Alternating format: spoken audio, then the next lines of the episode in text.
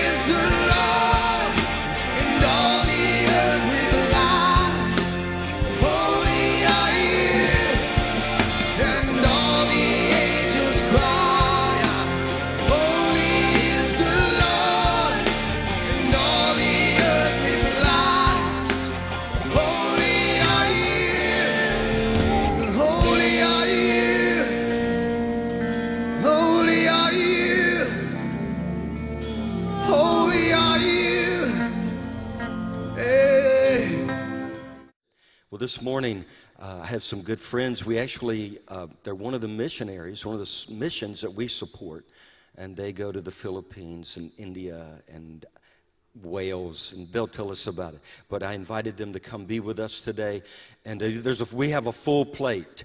I'm telling you, I've got something as well, but I'm going to let Mark take a big portion and I'm going to follow right after and take a little portion. But there's something we want to pray. There's something God wants to impart and do in this place today. How many of you know that? Something mighty. But this is one of the ministries, and we want those that we support to come around and, and tell us what God's doing, because we're going to keep supporting them. And so, welcome Mark and Kathy Edwards.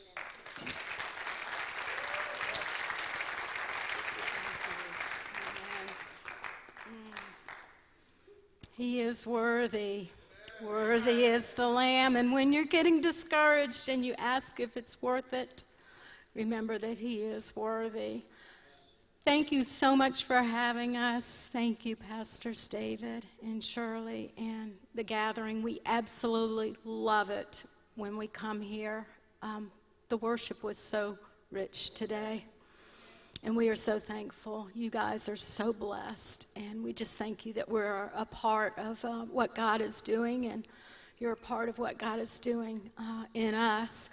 Um, because of your love and your prayers and support, we were able to go last year to Wales and to the UK and back to India, to Rwanda and Kenya in East Africa, and also to the Philippines. And so we are so very thankful for your love and your support. Thank you, because you know what? We do this as one. We do it as one in Jesus' name. And now, this year, in just a, a short couple of months, actually, March 1st, we'll be taking off again. and we'll be going back to Wales. And God has opened a phenomenal opportunity for us to plant a church in North Wales. And so we're going as one. We'll spend two weeks um, back in the Philippines because they've invited us to come and to um, do it. There's a Bible college there. And uh, we're going to be doing the commencement and the baccalaureate for them. And uh, this is a church that George Parrott had put us in touch with, and they're just a lovely group of people.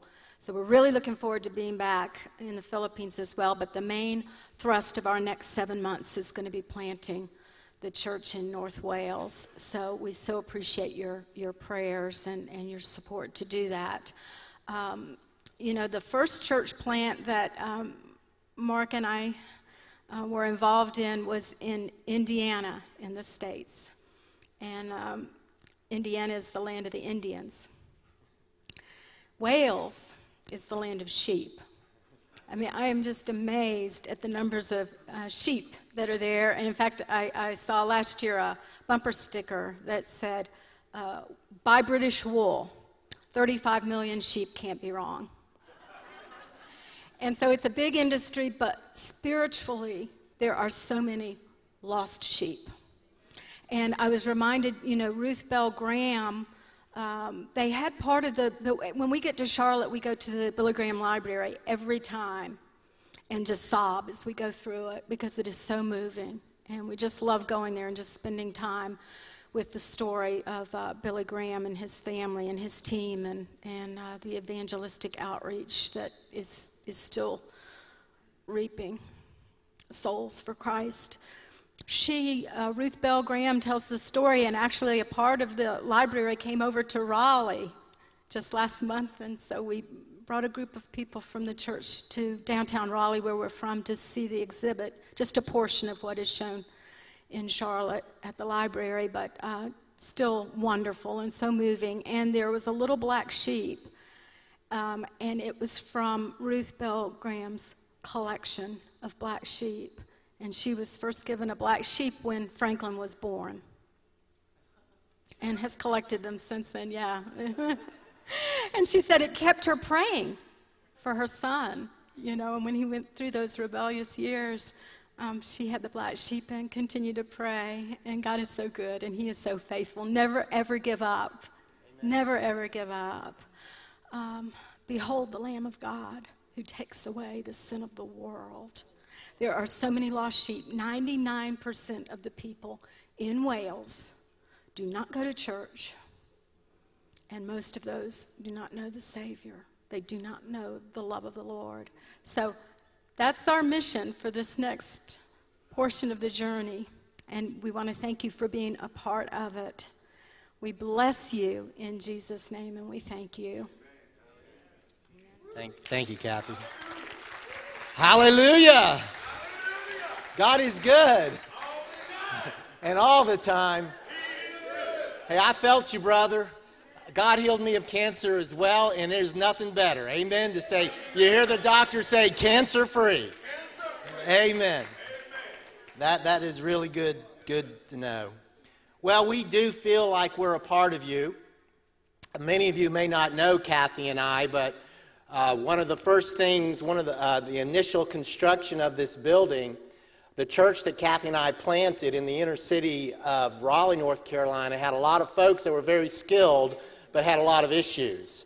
And so uh, we had the opportunity to come here and do all the most of the stone fascia. We uh, painted a lot of the, the, the, log fascia as part of this church. Kathy was even doing caulking. You she's a mean caulker. And we caulked. And I, but the best thing about it is that there was a man there that was dealing with alcoholism and he was shaking like this when he came. But by the time he was done doing the working and all the prayer, he was set free in the name of Jesus. Hallelujah. So we, we feel like we're tied in, that we're contending, according to Philippians 1.27, we're contending as one man, one woman, one, one, one soul together for the gospel of Jesus Christ. Amen. Amen. Well, before I get started, I don't know if many of you know, um, there was an American missionary. Uh, and he was killed in Burkina Faso. He was gunned down by Al Qaeda. His name was Mike. He was gunned down by an Al Qaeda affiliate in a cafeteria across from the hotel that they rampaged. He's, he's our brother in Christ.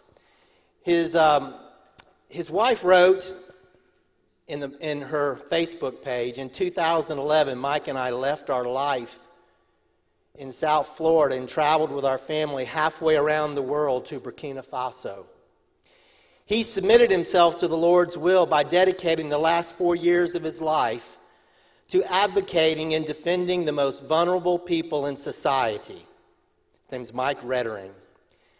His wife Amy goes on to say, he made an internal impact on an immeasurable number of people in Burkina Faso and throughout the world. His legacy on earth will not be forgotten.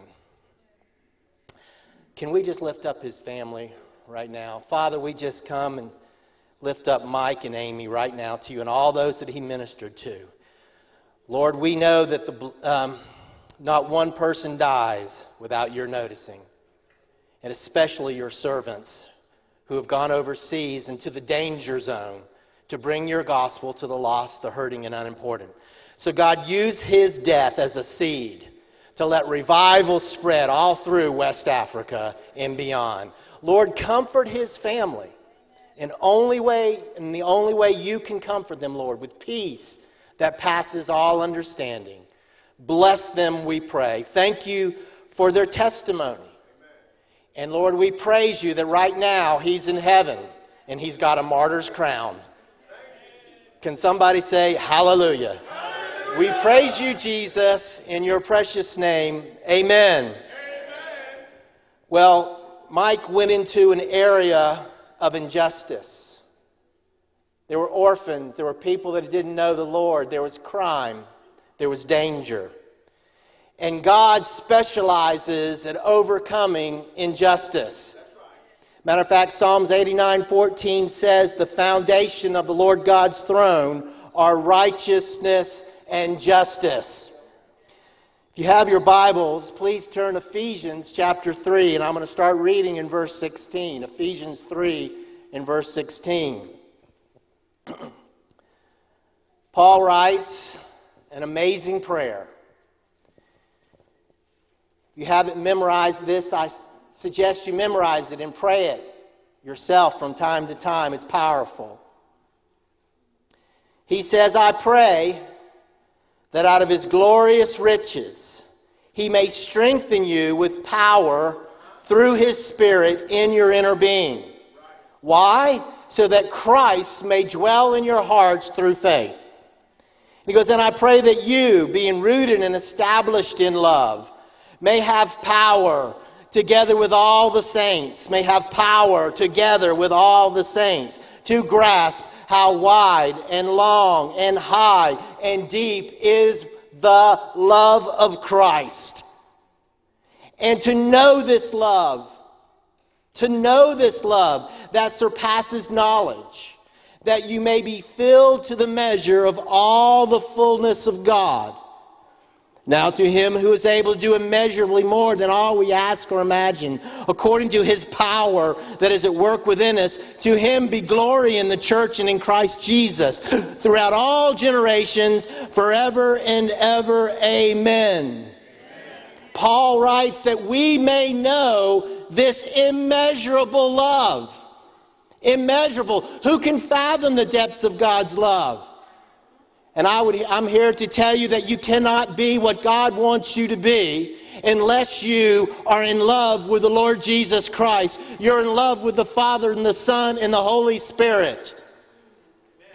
Anything else, according to 1 Corinthians 13, is resounding cymbals and noisy gongs. It's ugly. We might have the faith to move mountains and prophesy all the thoughts of God. But Paul says if we do not have love, we are nothing. I don't know about you, but I don't know many people who actually obey the great commandment completely. You know the great commandment you will, shall. Love the Lord your God with all your heart, with all your soul, with all your strength, with all your mind. And the second is like unto it, you will love your neighbor as yourself. I don't know many people that obey even the first, simplest, and the, but the greatest commandment of all, and that's to love God. That began to bother me, and as I spoke last time I was here, I'm not going to preach on this again, but I'm just going to mention it. God began to work in Kathy and I's heart over loving God with all our heart, soul, strength, and mind, and loving our neighbor as ourselves. And then God brought me to 1 John 2 15. It says that if you ask anything according to God's will, He hears you. And if He knows that He hears you, whatever you ask, you know that you have what you've asked of Him. And the Holy Spirit began to work and says, You know, Mark, you need to ask me to help you love me. I said, Wow. We don't know how to love. So I said, we started praying, God, forgive me for not loving you with all my heart, my soul, my strength, and my mind. Forgive me, God, for not loving my neighbor as I want to be loved as myself. Now, God, will you help me love you more today than I did yesterday? Will you help me love my neighbor more today than I did yesterday? And God supernaturally began to answer that because His Word promises that He will. And He began, began to change our hearts day by day. Little by little, our hearts began to change into the heart of God where we would love Him with all our heart, soul, strength, and mind, that we would love others as ourselves. So I want to challenge you today. Every day when you get up, you don't need to pray it the way I prayed it. Just pray it however in your heart says, God, help me love you more today than I did yesterday. It'll change your life. It'll change the life of this church. Amen. Well, God started sending us all over the world to preach a simple message. And that message is God loves you. And He wants you to love Him back. Think about it. We glory in the cross, say amen and amen. What would we be without the cross of Jesus Christ? Jesus came to seek and to save the lost. The greatest act of all mankind, the greatest act that God could ever do was when He died on the cross and He who knew no sin became sin for us.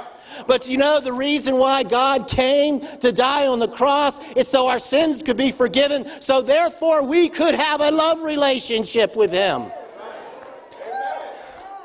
No wonder in 1 John 4:20 John the apostle writes if anyone says I love God yet hates his brother he's a liar.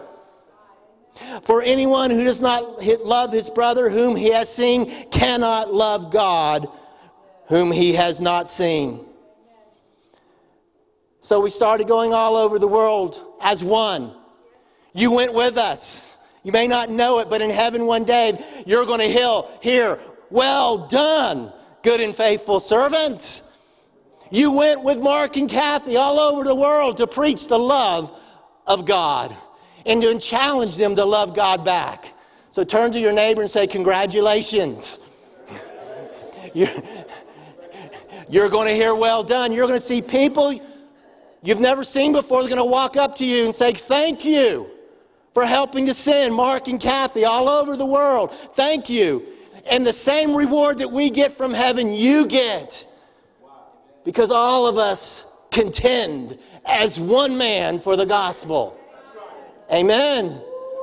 I love, look, you, are going to hear a lot of well done's. Look at all these flags. It's amazing. Well, let me give you a little report before I go on. One of the most amazing things is towards the end of our trip, Kathy and I had been to many churches. We taught prophetic workshops in this one uh, city called Holyhead in North Wales. It's known for witchcraft and all kinds of smuggling and things like that. It's the very north end of Wales. And this church was there, and we were teaching on the prophetic, and about 20 people would show up, which is amazing. Well, the last day we were there, the place was packed. And Kathy and I go, What is going on? This is our last workshop day. I can't go over everything that I've just taught on. So the Holy Spirit says, Well, just go on and what you've been told to do. So we did. At this point, we were hearing words of knowledge for many people, especially in the area of healing. And so this is our last workshop, and people would raise their hand and they say, You know, I'm hearing ears. There's something wrong with somebody's ears, somebody's ears, and that God wants to heal them. So I said, Who has an ear problem? And two people stood up and we came forward, and I had the person who had the word of knowledge come forward and gently lay their hands on their ears and simply say, In the name of Jesus, be healed. Open those ears in Jesus' name. And all the people started going, I can hear, I can hear. One lady says, Ow, why are you shouting? God is so good. Well, it went on and on, things like this, but then finally somebody raised their hand. And it says, I don't think this has anything to do with healing a body, but I feel there's a heart that's broken, a heart that needs to be healed. I said, Is anybody out there with that? Two young girls who had never been to the workshop, 18 to 20 years old, raised their hands. I said, Would you guys mind coming forward? And I asked them each one, Why are you here for a broken heart? And both of them had the same testimony. And that is, their mom had kicked them out of their house and they had nowhere to go. And so we just, I said, Let me put my hand on your shoulder. And I said, Holy Spirit, come, heal these broken hearts. I asked them how they were doing right afterwards. I said, I don't know, something's going on inside. We feel warm and we feel happy. I said, Do your heart, does your heart feel healed? And they said, Yes. And I said, Whoa. I said, Do you know the Lord? And she and, and one of the girls says, both of them said, No. I said, Would you like to know the Lord? And they, she said, Yes. One of the girls did. You see, when the Holy Spirit, whose job is to make Jesus known and convict the world of sin, when He's moving, sometimes all you've got to do is say, Do you want to get saved? And this lady wanted to get, this young lady wanted to get saved, and so we prayed for her to receive Christ, and she got saved right in that prophetic workshop. And then the other girl goes, the other girl goes, I said, Do you want to get saved? She goes, I'm not sure. I said, Do you believe Jesus Christ is Lord and then He died on cross for you? She said, For your sins. And she said, I'm not sure. So I just say, Holy Spirit, make Jesus real.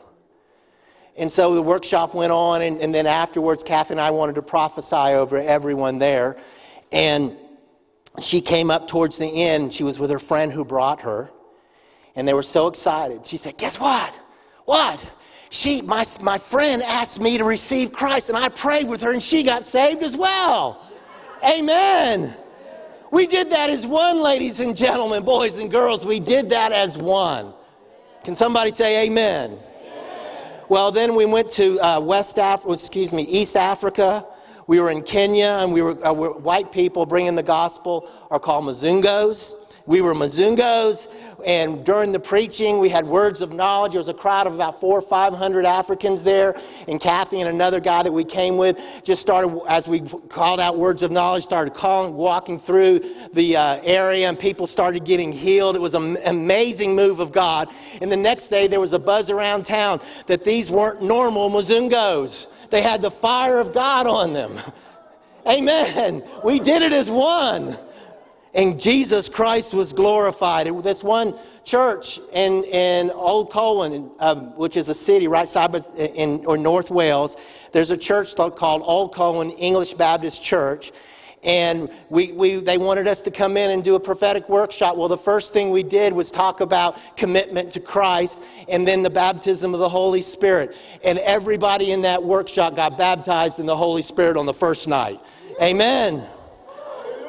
And then, and then as well, we were in Nadura, Kenya, and we were teaching a group of people whose job it was to bring reconciliation between the warring tribes.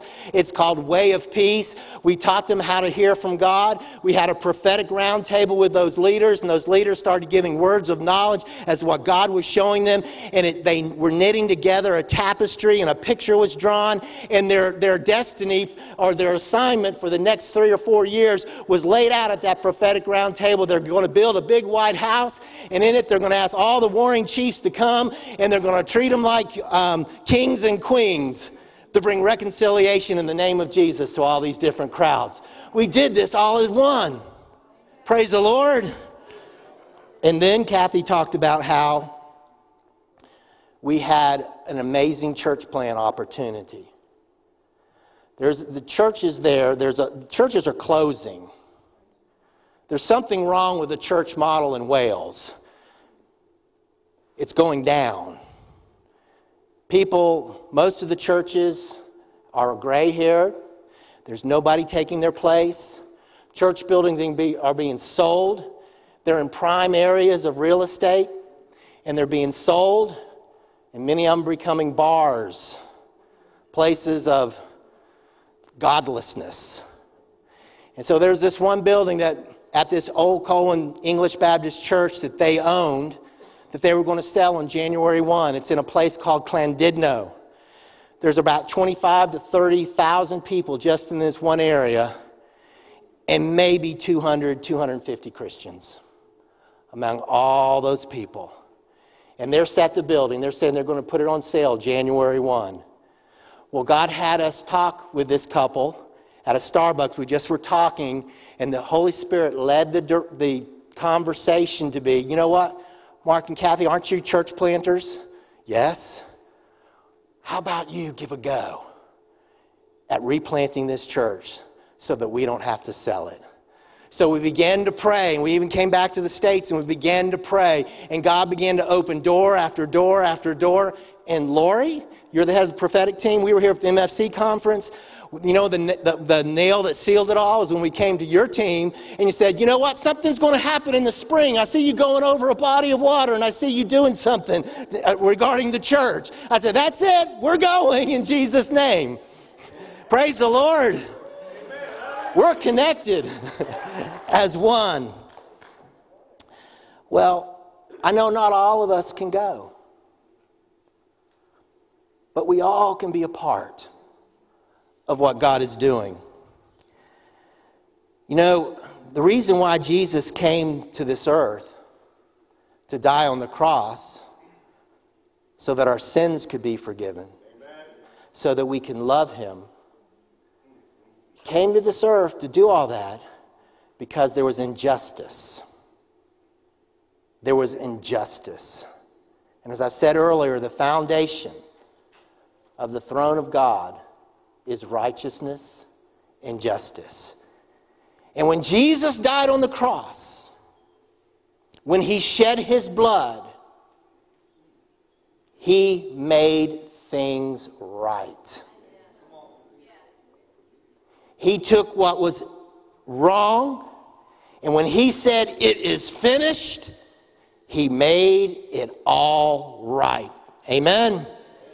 Jesus resolutely, according to Luke 9 51, set out for the set out to make right that was wrong. He went into the realm of injustice, the chaos of injustice to make things right.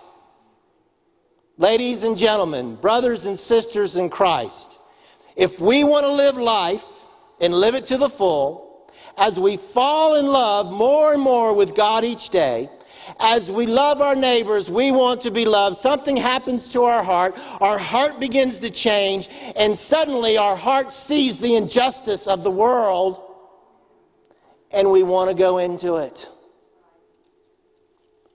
Our love compels us. Now, as I look around here at this great church, I know that God has that on many people's hearts to be a partner with overcoming injustice in the name of Jesus Christ. Amen? But I want to challenge you today to even go further and wanting to partner with the Lord Jesus Christ, under his lordship, go with him to overcome injustice. Some of you need to pray for those that are going. Some of you need to give for those that are going. Some of you need to come to Pastor David and go, I want to fight injustice. Where can I do it? And I know he's got lots of places here in Moravian Falls where injustice is. And I want to encourage you to do that. But it's going to require courage and God, falling in love with God more and more each day, that courage will well up into you and you'll go forth in Jesus' name. Now, I have a video I want to play for you. Let me set it up. It's a, a Marine video, a Marine recruitment video, and they're recruiting men and women who will go into the chaos of tyranny and injustice. At the very end of the video, there's a soldier that looks back at us and he says, Come on! I want that to apply to us. Because Jesus is saying to each and every one of us if we really want to live life, we're going to overcome our fears because love casts out all fear, and we're going to be following Jesus as he says, Come on. Let's watch it.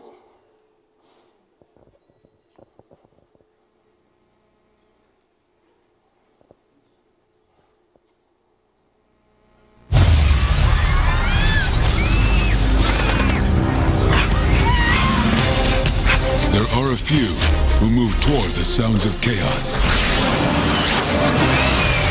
Ready to respond at a moment's notice.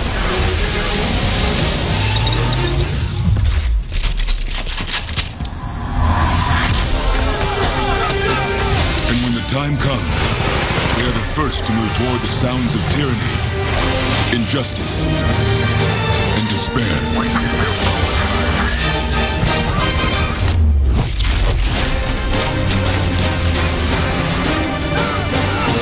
They are forged in the crucible of training.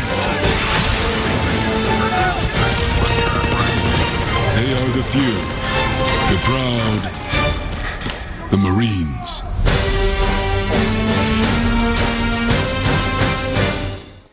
Amen. Are we not soldiers of the cross? Let's go with Jesus and overcome the tyranny of injustice of this world. Come on, let's go. Let's do it as one. I like Revelation chapter 5. It shows Jesus as the lion of the tribe of Judah. It also shows Jesus as the Lamb of God. Who can who's worthy to open the seals, Revelation 5? Who can do it? People began to weep because they found no one worthy to open the seals. But then they said, wait, here comes the lion of the tribe of Judah, the overcomer. And then the next verse, he says, and a lamb that had been slain, looking as if slain, came forth. And he was worthy to open the seals. See, we don't go there to kill when we go into injustice. We come overcome how? By the blood of the Lamb and the word of our testimony. And we love not our lives even unto death. So we have the courage of the lion of the tribe of Judah. We roar over injustice. But we go as a living sacrifice, holy and pleasing to God, and say, God, we know that the way to overcome is the way of the cross of Jesus Christ. And God's looking for some men, He's looking for some women to go spiritually, some physically, but all to go. Because we go as one. When you do great and mighty things here at, in, in Moravian Falls where there is injustice, Kathy and I feel we partner with you and we pray with you. We're so thankful that you support us. And we're so thankful for that. And we said, you know, we're one with them. So we're going to pray for the anointing to fall even greater on your pastor, for the anointing to fall corporately over this church. And we're happy to tell you right now, it's really amazing right in this place. I love the worship. I love everybody's heart. I love the prayer that's going on before the service. It's amazing. But let's step it up even more. There's injustice in this world. And Jesus died to overcome injustice. Amen. Here's some examples of injustice. See if it uh, applies to Moravian Falls government oppression, overt demonic activity, poverty, hopelessness, immorality, family dysfunction, financial lack, unfulfilling job or no job, disease, and other health problems. How do we overcome? By the blood of the Lamb. I see the lion of the tribe of Judah roaring, saying, I've defeated this. Who will go with me? Who will conquer? Who will give their life for many?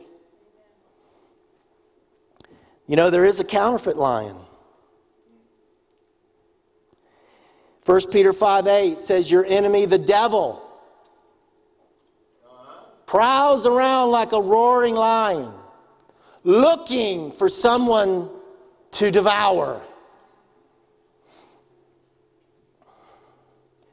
Let it not be in Moravian Falls. Let it not be in North Wales. Let it not be in the Philippines. This is my only shot at you for North Wales right now, but I really want you to be with us in North Wales. 99% of the people do not know Christ. They think Christianity is irrelevant. And so, how are we going to change that? We go knowing that Jesus roars over North Wales. And he says, Who will go with me? Who will deny themselves? Who will take up their cross? Who will follow me? Because I love those people. Because he is overcome. We simply need to preach Jesus. We need to preach the love of God. And the more we fall in love with God, the more His anointing rests upon us, and the more we can go in His name and say, Jesus can heal that. Jesus loves you. He saw what happened when you were a child. He was there, He wept, and now He's come to save you. We go in the power of God, the love of God, and if necessary, we'll use words. Amen. Let's love the God, Lord our God with all our heart, our soul, our strength, and our mind. Let's love our neighbor as ourselves. Let's let God change our hearts so that we'll boldly go, as the Star Trekkers say, where no man has gone before. Are you familiar with the Chronicles of Narnia? C.S. Lewis, you know, Aslan the lion? I've got a video clip of Aslan the lion. Aslan the Christ like character. And I want us before, as we, as I sit down in just a minute, to have two images in our mind. The soldier saying, Come on. That's Jesus saying, Come on. And I want you to see how powerful the lion of the tribe of Judah is. This movie, this clip doesn't really show it, but it'll put it in your mind. And I want you to pay especially when he roars and you see the wicked witch go hmm, on her knees. That's what happens. That's what Jesus did when he died on the cross and rose again. Amen. Let's go. Let's, let's give it a shot.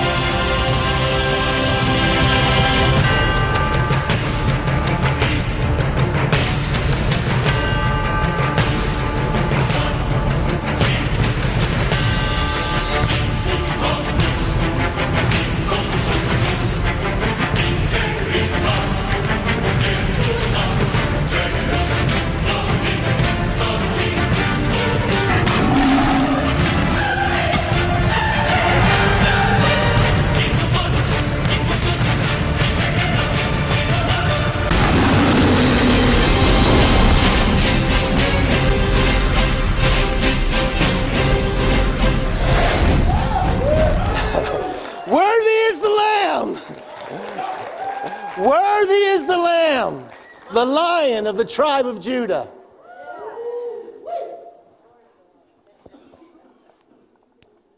I read a book by a fellow named Levi Lusko who lost his four year old daughter to a terrible asthma attack. It was real sudden.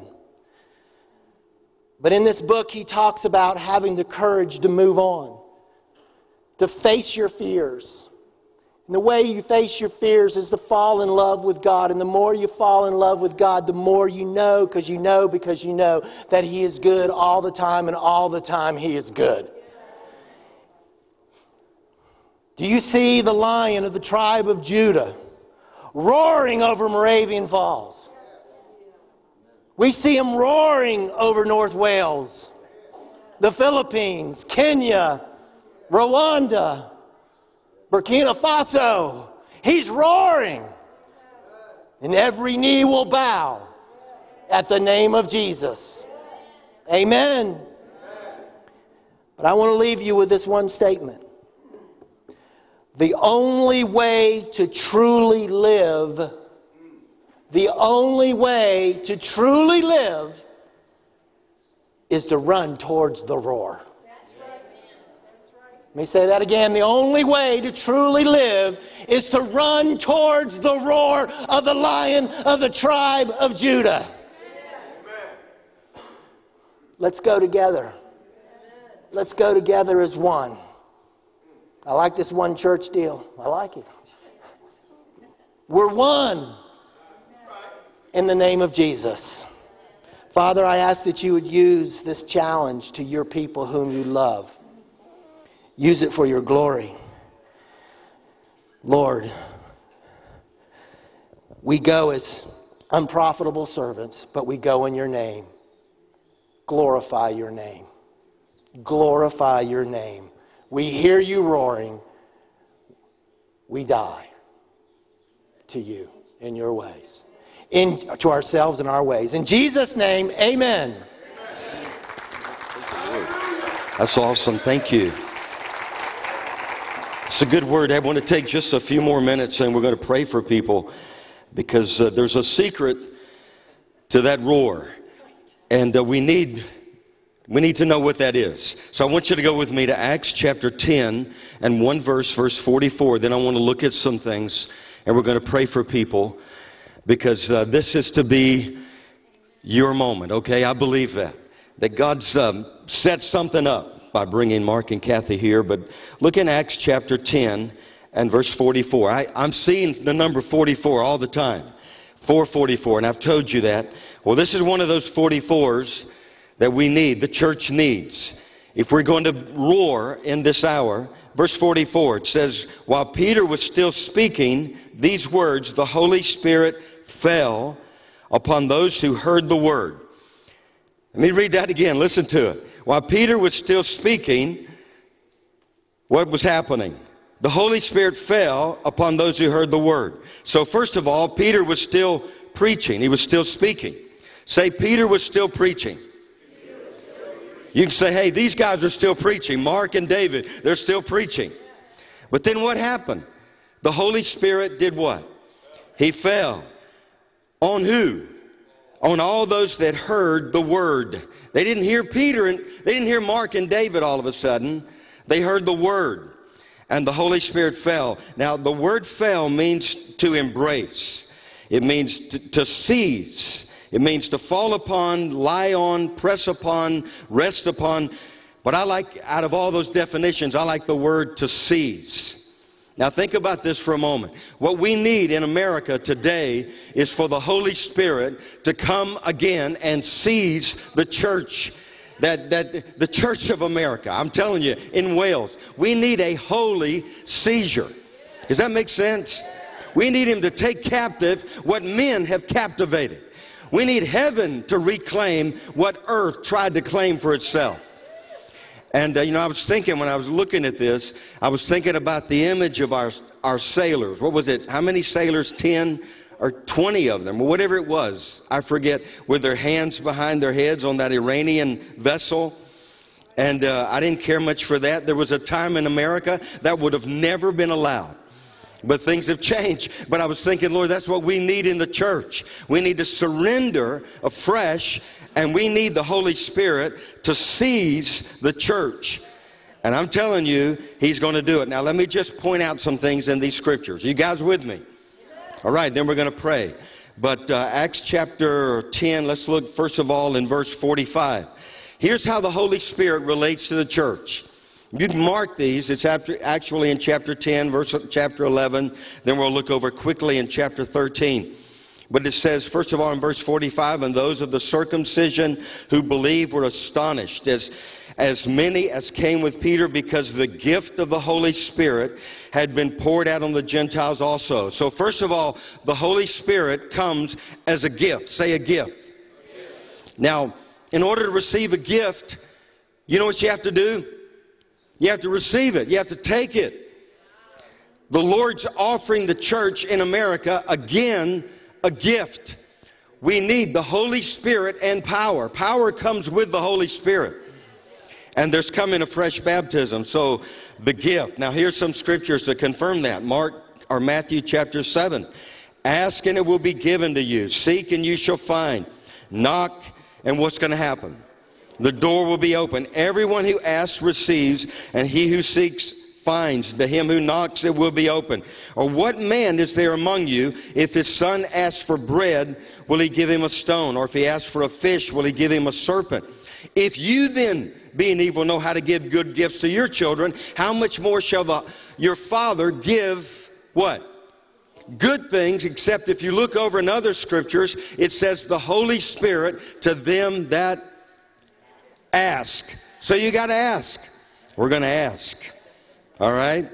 But they had to receive. Look in verse 47. Here's another, the way we're to re, uh, relate to the Holy Spirit. It says, Can anyone forbid water that these should not be baptized who have received the Holy Spirit?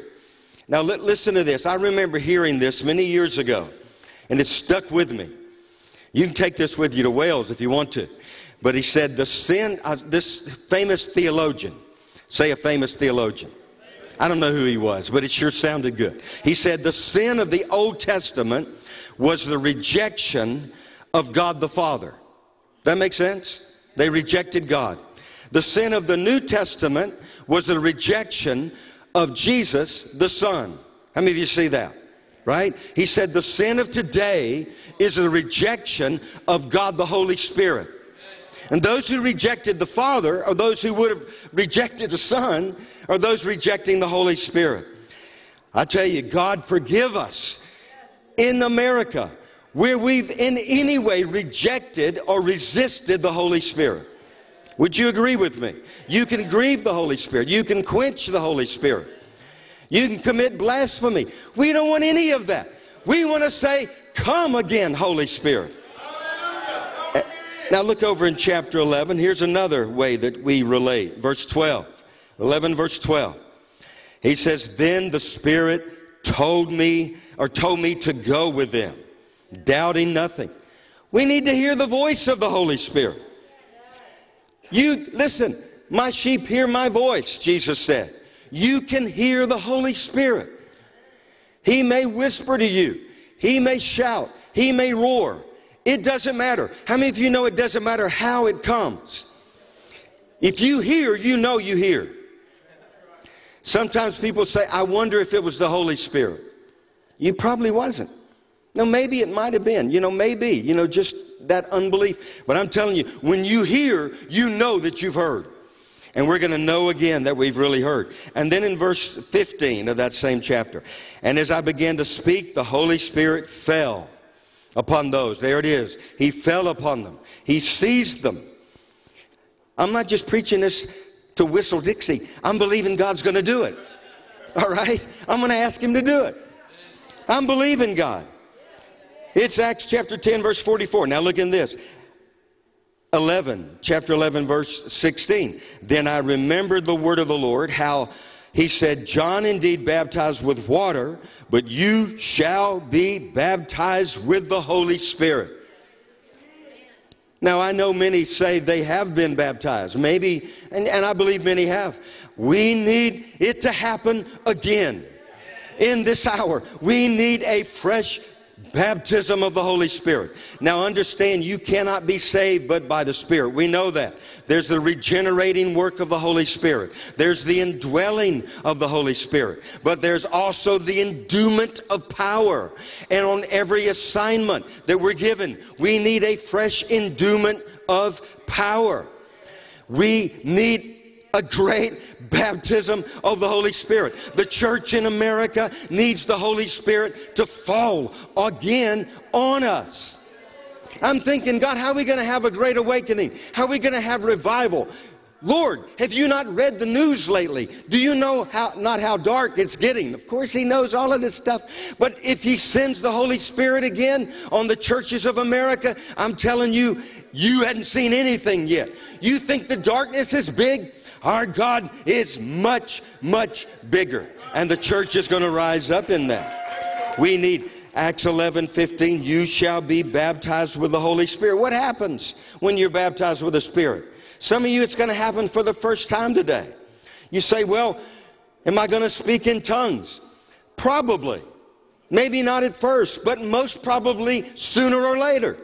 I was a good Baptist. I didn't know anything about this. They prayed for me. I didn't pray in tongues at first.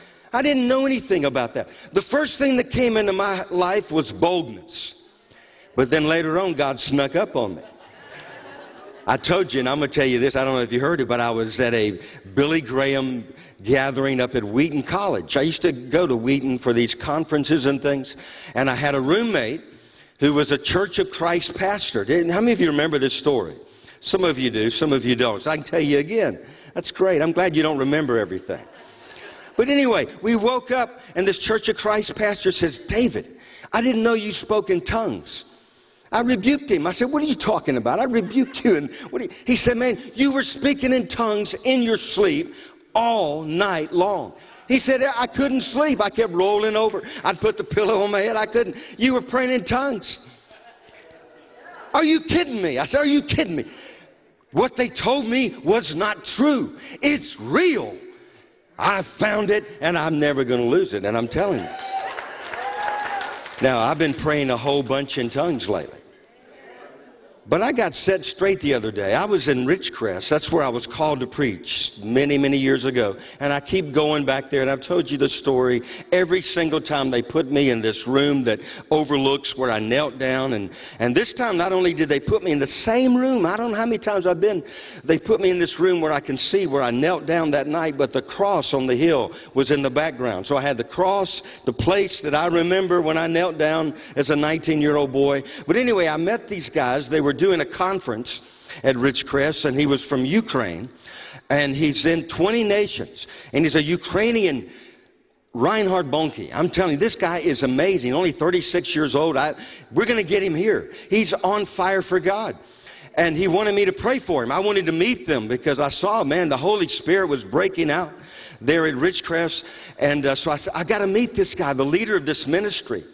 And uh, so I was able to meet with him, and he wanted me to pray for him. And I, I wanted him to pray for me, but I was praying for him. And then I, I said, Man, one thing, he said, You know, what would you encourage me? And I said, I'd encourage you to pray in tongues often. He said, I pray in tongues eight hours every day. I said, Man, you've gone, listen, you don't need my advice. You just keep doing what you're doing, young man.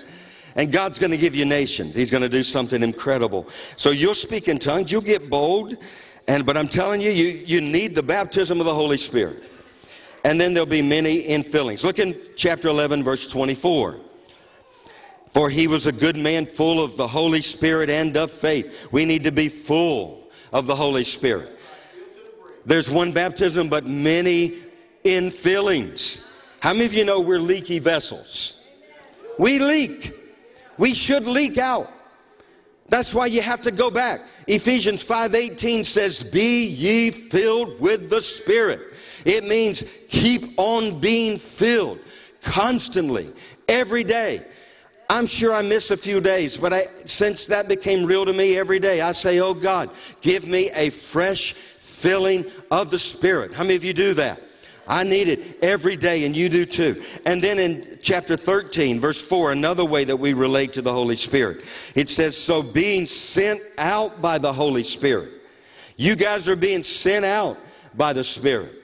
Listen, you and I are being sent out. We want to not just be those who went, we want to be those who are sent. And when the Holy Spirit sends you, you have everything you need to accomplish the purpose for which you've been sent. And then again in chapter 13 and verse 9, again it just reminds us then Saul, who also is called Paul, was filled with the Holy Spirit. Say, filled with the Spirit.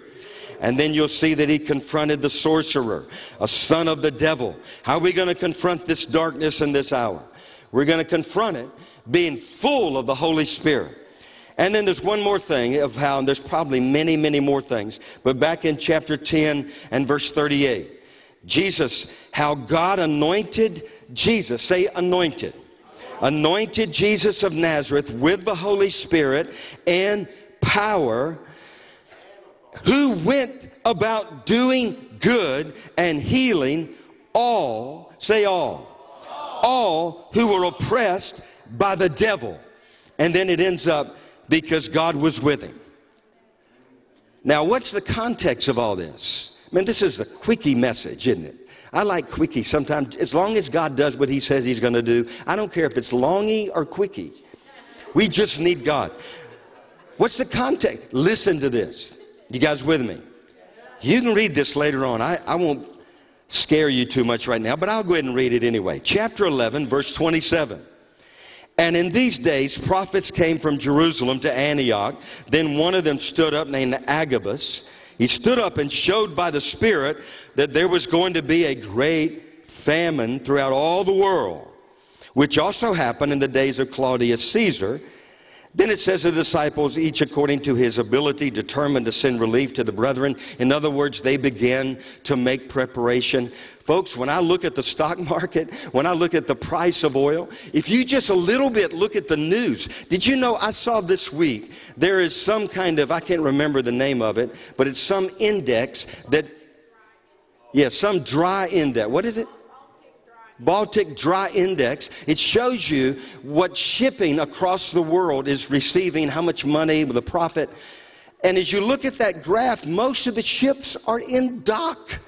They're not because they're losing money. It costs money to start shipping goods and services around the world. And we read one report, it said basically that consumer buying in the world has stopped. Now, listen, we're living in a critical time. It's an amazing time. But I'm telling you, if you have the anointing, if you have the Holy Spirit, you're not in a famine. God's people will not be in a famine. We're going to have an abundance. When everybody else is running out, they're going to run to us because we have more than we've ever known we had because our God is enough. Say He's enough.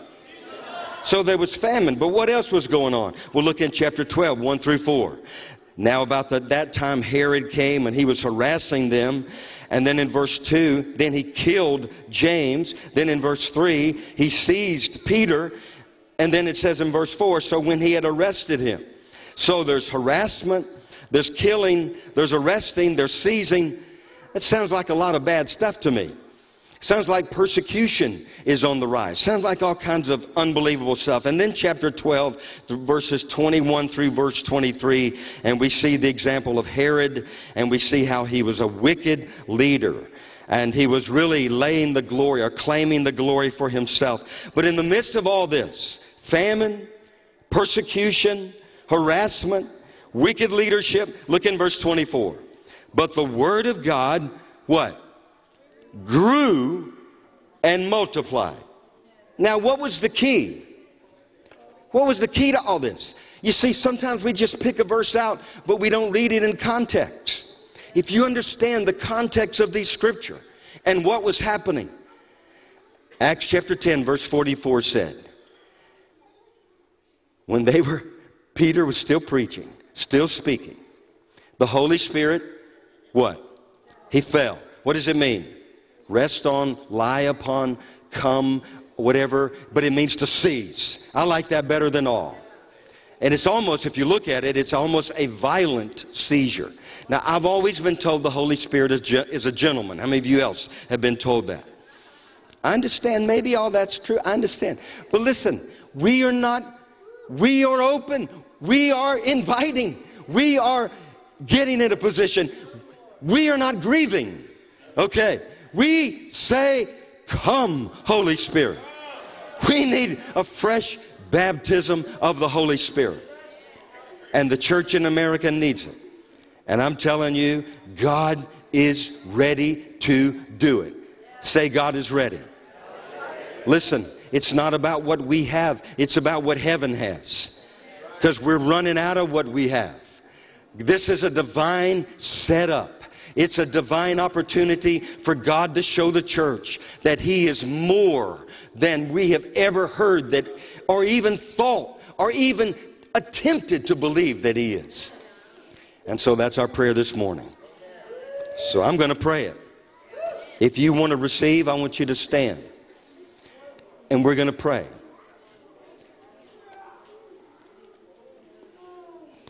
Maybe we should just, you know, I mean, I'm serious about this. Acts 10 44. I kept seeing 44.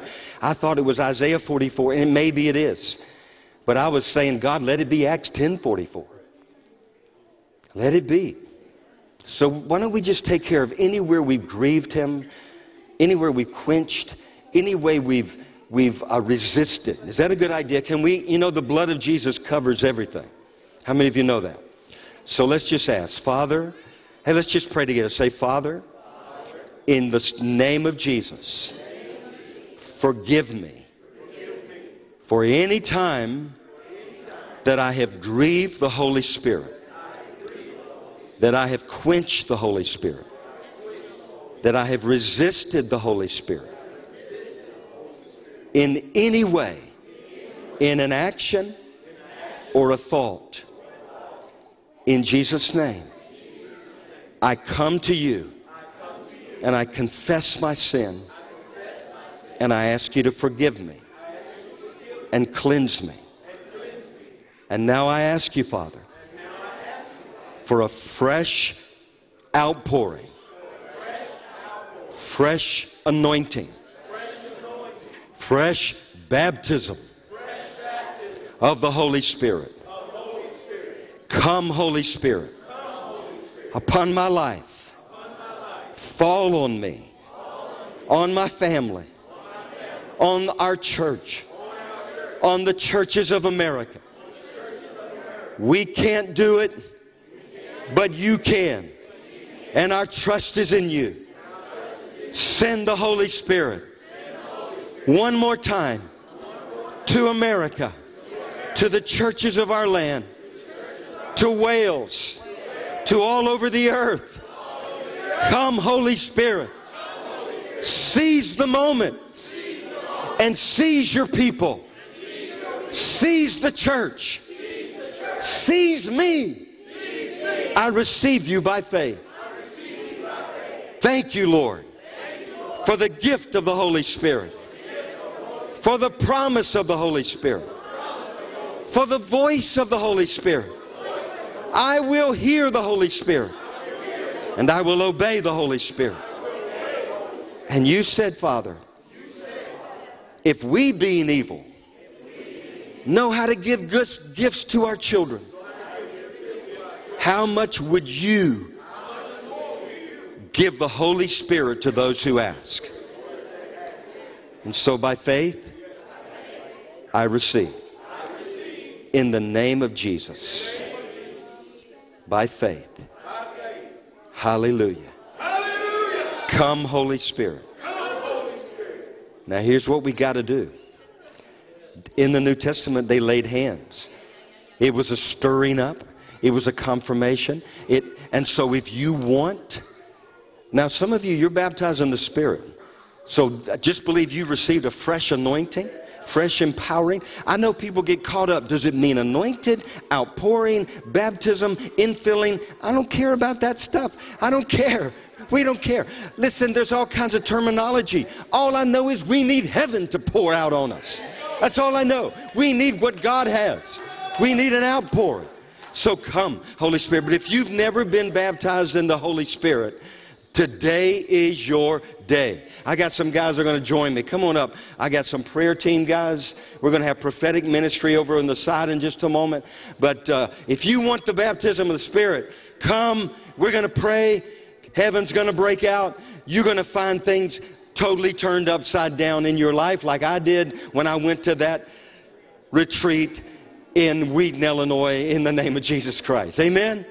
So come on up here, guys, and receive. If you even doubt that you have the Holy Spirit, a fresh baptism, come. We're going to pray. Turn, put some music in over there, and let's just pray and turn this place into an absolutely rip roaring. Because when the Holy Spirit breaks out, human spirits lie down in the name of Jesus. So God bless you guys. We're going to pray in Jesus' name. Come.